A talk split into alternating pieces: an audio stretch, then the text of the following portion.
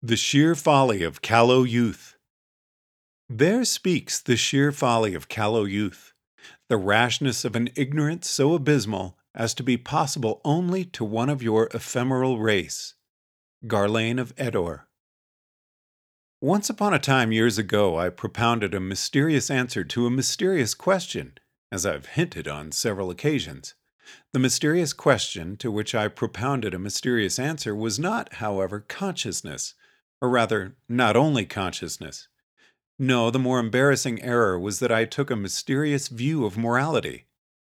I held off on discussing that until now, after the series on metaethics, because I wanted it to be clear that Eliezer 1997 had gotten it wrong.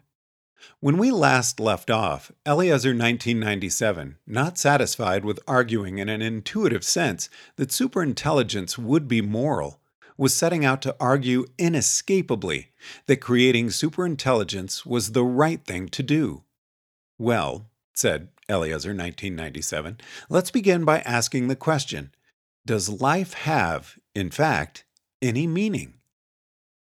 I don't know, replied Eliezer 1997 at once, with a certain note of self congratulation for admitting his own ignorance on this topic where so many others seemed certain. But, he went on, always be wary when an admission of ignorance is followed by but. But if we suppose that life has no meaning, that the utility of all outcomes is equal to zero, that possibility cancels out of any expected utility calculation. We can, therefore, always act as if life is known to be meaningful, even though we don't know what the meaning is. How can we find out that meaning? Considering that humans are still arguing about this, it's probably too difficult a problem for humans to solve. So we need a superintelligence to solve the problem for us. As for the possibility that there is no logical justification for one preference over another, then in this case it is no righter or wronger to build a superintelligence than to do anything else.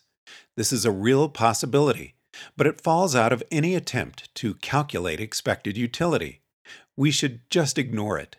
To the extent someone says that a superintelligence would wipe out humanity, they are either arguing that wiping out humanity is in fact the right thing to do, even though we see no reason why this should be the case, or they are arguing that there is no right thing to do, in which case their argument that we should not build intelligence defeats itself. Ugh. That was a really difficult paragraph to write. My past self is always my own most concentrated kryptonite because my past self is exactly, precisely all those things that the modern me has installed allergies to block. Truly is it said that parents do all the things they tell their children not to do, which is how they know not to do them. It applies between past and future selves as well. How flawed is Eliezer 1997's argument? I couldn't even count the ways. I know memory is fallible, reconstructed each time we recall, and so I don't trust my assembly of these old pieces using my modern mind. Don't ask me to read my old writings. That's too much pain. But it seems clear that I was thinking of utility as a sort of stuff, an inherent property, so that life is meaningless corresponded to utility equals zero. But of course, the argument works equally well with utility equals 100, so that if everything is meaningful, but it is all equally meaningful, that should fall out to. Certainly, I wasn't then thinking of a utility function as an affine structure and preferences. I was thinking of utility as an absolute level of inherent value. I was thinking of should as a kind of purely abstract essence of compellingness, that which makes you do something so that clearly any mind that derived a should would be bound by it. Hence the assumption, which Eliezer 1997 did not even think to explicitly note, that a logic that compels an arbitrary mind to do something is exactly the same as that which human beings mean and refer to when they utter the word right. But now I'm trying to count the ways, and if you've been following along, you should be able to handle that yourself. An important aspect of this whole failure was that because I'd proved that the case life is meaningless wasn't worth considering, I didn't think it was necessary to rigorously define intelligence or meaning. I'd previously come up with a clever reason for not trying to go all formal and rigorous when trying to define intelligence or morality namely all the bait and switches that past AI folk, philosophers, and moralists had pulled with definitions that missed the point. I draw the following lesson. No matter how clever the justification for relaxing your standards, or evading some requirement of rigor, it will blow your foot off just the same. And another lesson. I was skilled in refutation, if I had applied the same level of rejection based on any flaw to my own position as I used to defeat arguments brought against me, then I would have zeroed in on the logical gap and rejected the position, if I'd wanted to. If I'd had the same level of prejudice against it as I'd had against other positions in the debate.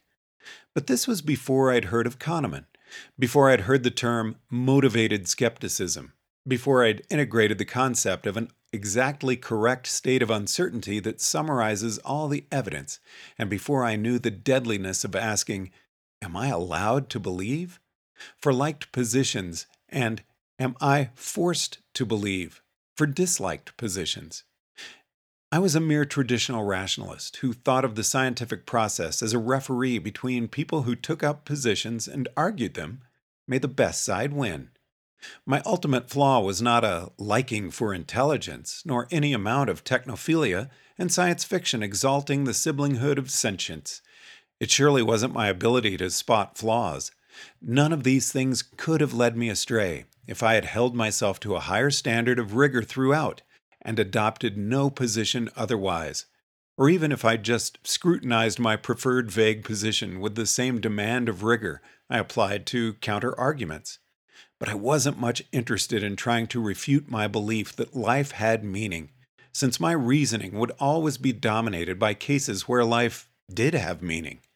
And with the intelligence explosion at stake, I thought I just had to proceed at all speed using the best concepts I could wield at the time, not pause and shut down everything while I looked for a perfect definition that so many others had screwed up.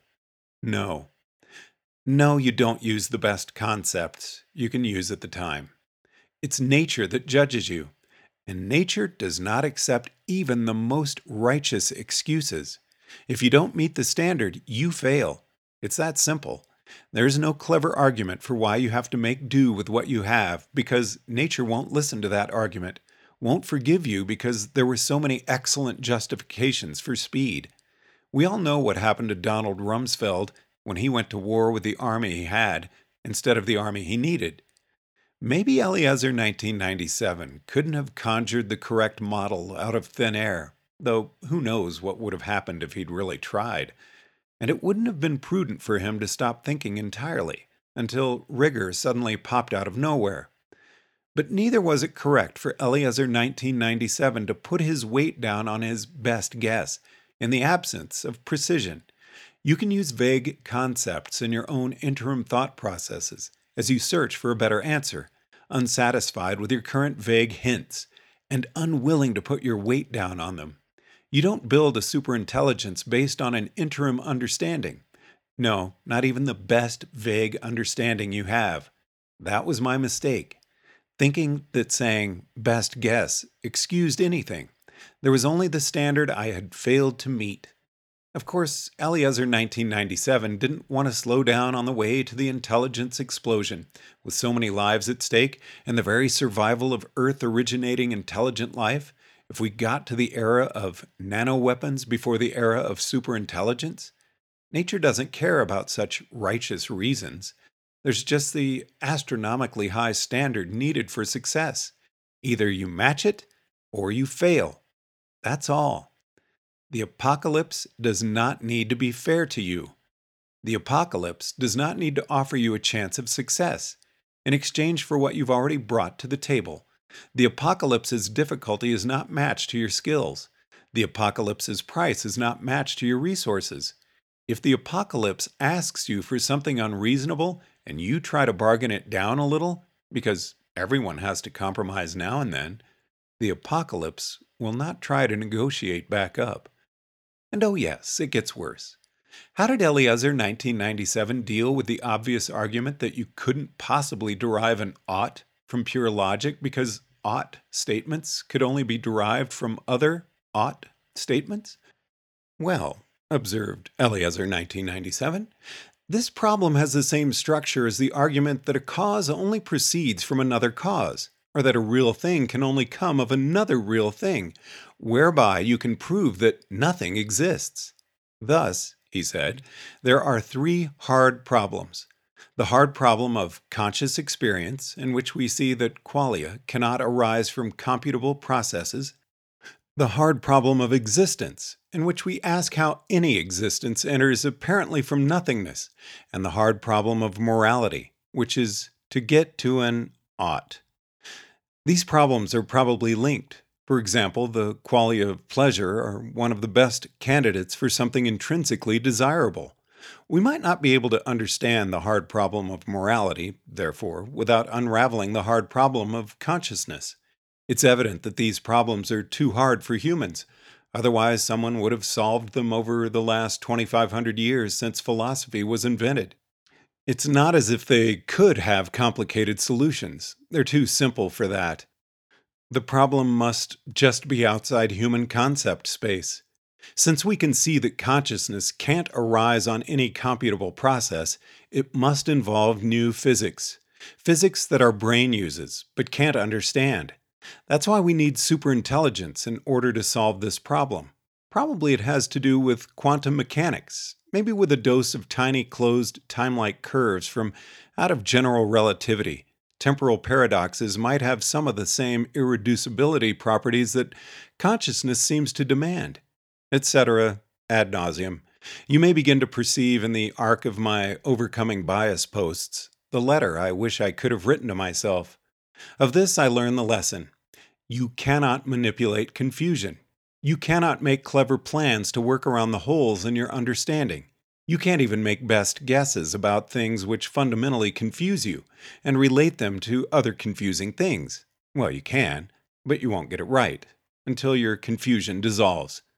Confusion exists in the mind, not in the reality, and trying to treat it like something you can pick up and move around will only result in unintentional comedy. Similarly, you cannot come up with clever reasons why the gaps in your model don't matter. You cannot draw a border around the mystery, put on neat handles that let you use the mysterious thing without really understanding it. Like my attempt to make the possibility that life is meaningless cancel out of an expected utility formula. You can't pick up the gap and manipulate it. If the blank spot on your map conceals a landmine, then putting your weight down on that spot will be fatal no matter how good your excuse for not knowing. Any black box could contain a trap, and there's no way to know except opening up the black box and looking inside. If you come up with some righteous justification for why you need to rush on ahead with the best understanding you have, the trap goes off. It's only when you know the rules that you realize why you needed to learn, what would have happened otherwise, how much you needed to know. Only knowledge can foretell the cost of ignorance. The ancient alchemists had no logical way of knowing the exact reasons why it was hard for them to turn lead into gold. So they poisoned themselves and died. Nature doesn't care. But there did come a time when realization began to dawn on me.